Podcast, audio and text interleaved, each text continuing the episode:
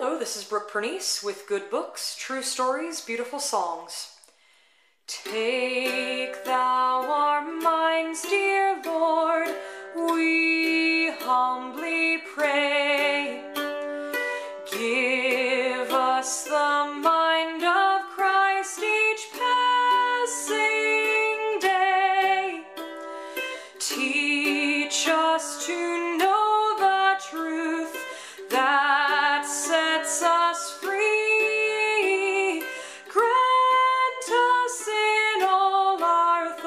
to honor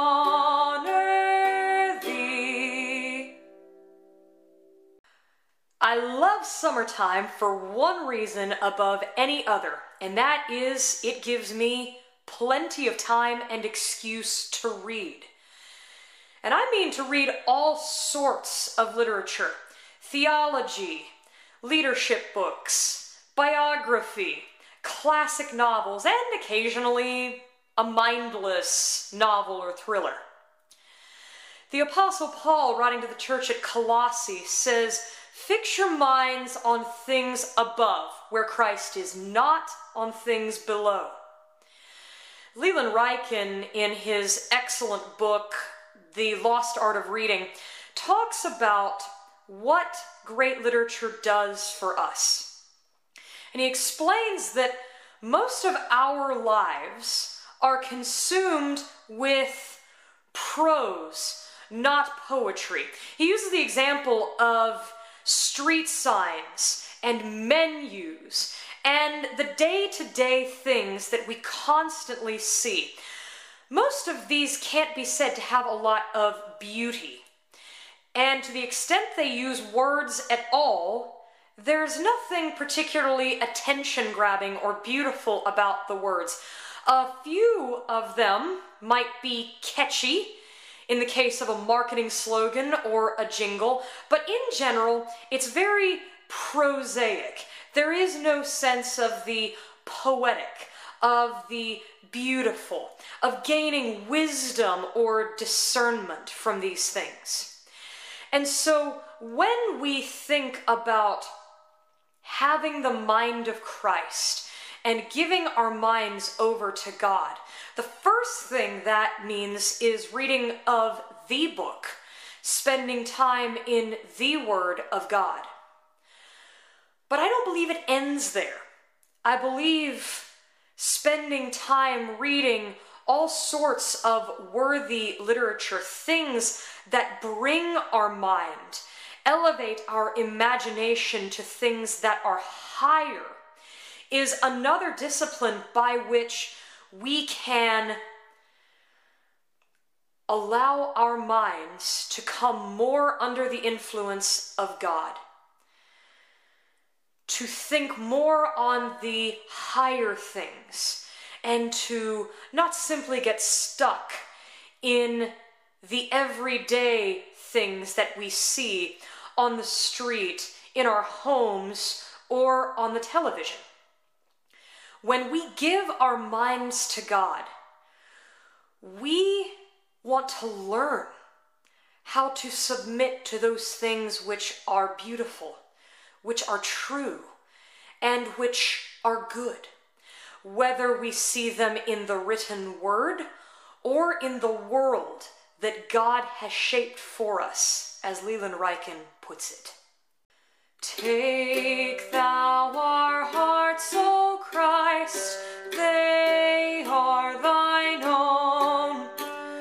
Come thou within ourselves and claim thy throne. Help us to shed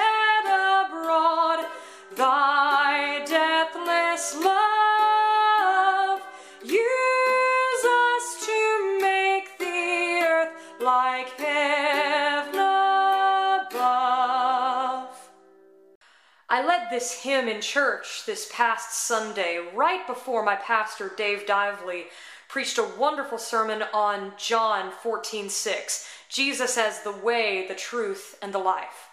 And he pointed out the four general traps that the religious leaders of those days fell into.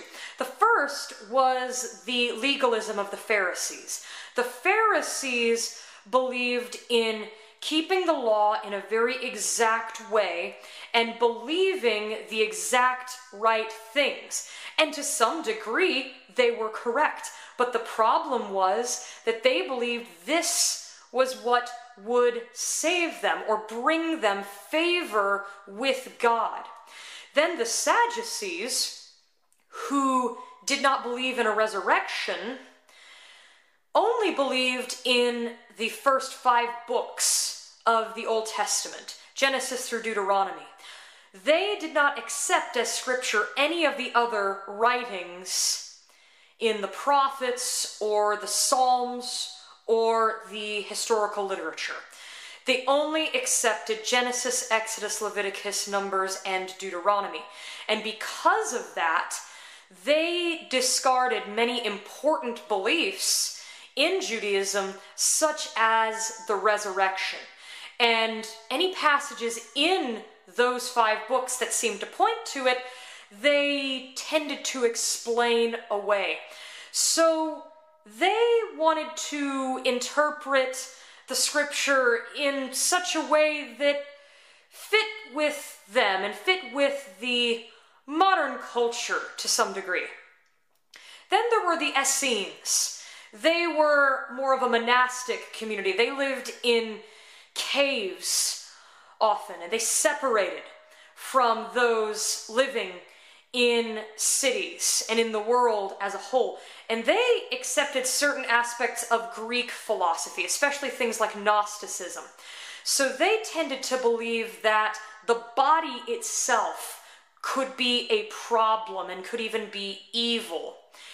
And to some degree, they had a point. They wanted to separate from the sins of the world to be pure. But the entire world, and certainly their created bodies, were not evil. And the fourth was that of the Zealots. The Zealots were those leaders who wanted to take up the sword against Rome. They believed that no matter what their means had to be, God's ultimate will was that Israel be freed from Rome and be under the rule of God again. And to some degree, they had a point in that the rule of God was what they should be seeking. But they didn't realize that it was a heavenly king and not a mere earthly king that they were seeking. And so, as we talk about things like reading and the intellect, it is important not to fall into the trap of thinking that simply what we know, how much we know, and believing it is going to be enough to save us. We want to be gracious to the concerns of people. The scripture has a lot of grace. God is indeed love.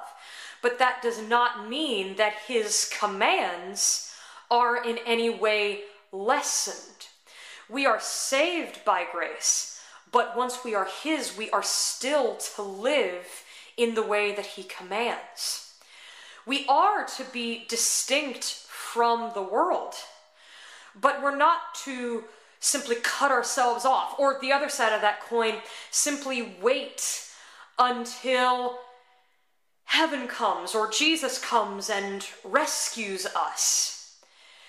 And finally, we are to desire that the culture become more godly, desire to improve and transform culture. But we realize that our ultimate hopes do not lie there and that ultimately we will not bring in the kingdom of God by the sword because Jesus has brought it by the cross. Take thou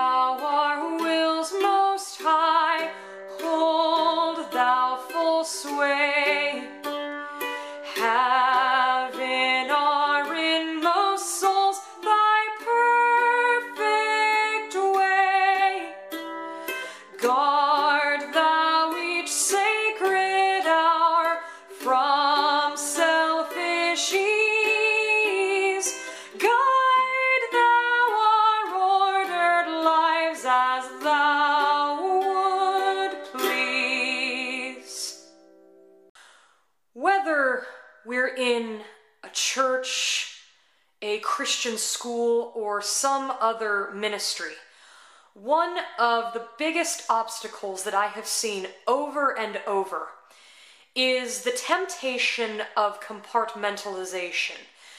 That is, we act one way on Sunday at church, but the rest of the week we're in business.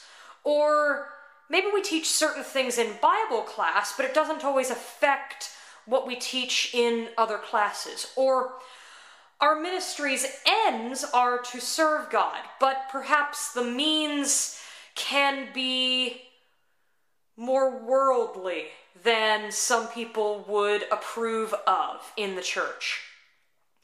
But the fact is, Jesus, when he appeared to his apostles to give them the Great Commission, said, All authority in heaven and on earth has been given to me. And when we call him Lord, we are calling him the ruler, the monarch, and the king over every aspect of our lives. So that means there is no part of our life, if we call Jesus Lord, that we can then go back and say, well, he doesn't have anything to say about that. I can live that part of my life any way I would like. The same thing applies if we're talking about church or school or any other sort of ministry. There is no area in which he does not have not only influence, but complete rule and control. And he has the ultimate right to rule and to tell us this is how you are to live, and this is who you are to be. Take thou ourselves, O Lord,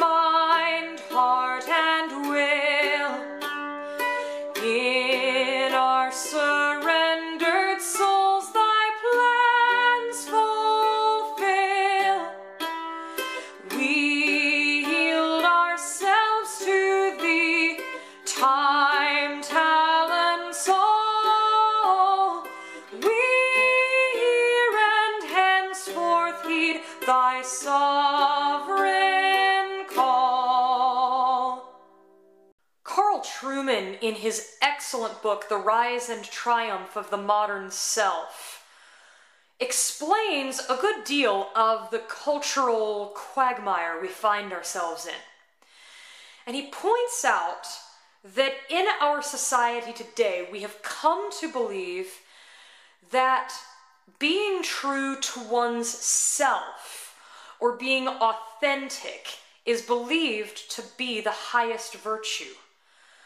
But in fact, if we are Christians, though this might be surprising to us at first, it becomes necessary to realize that isn't true.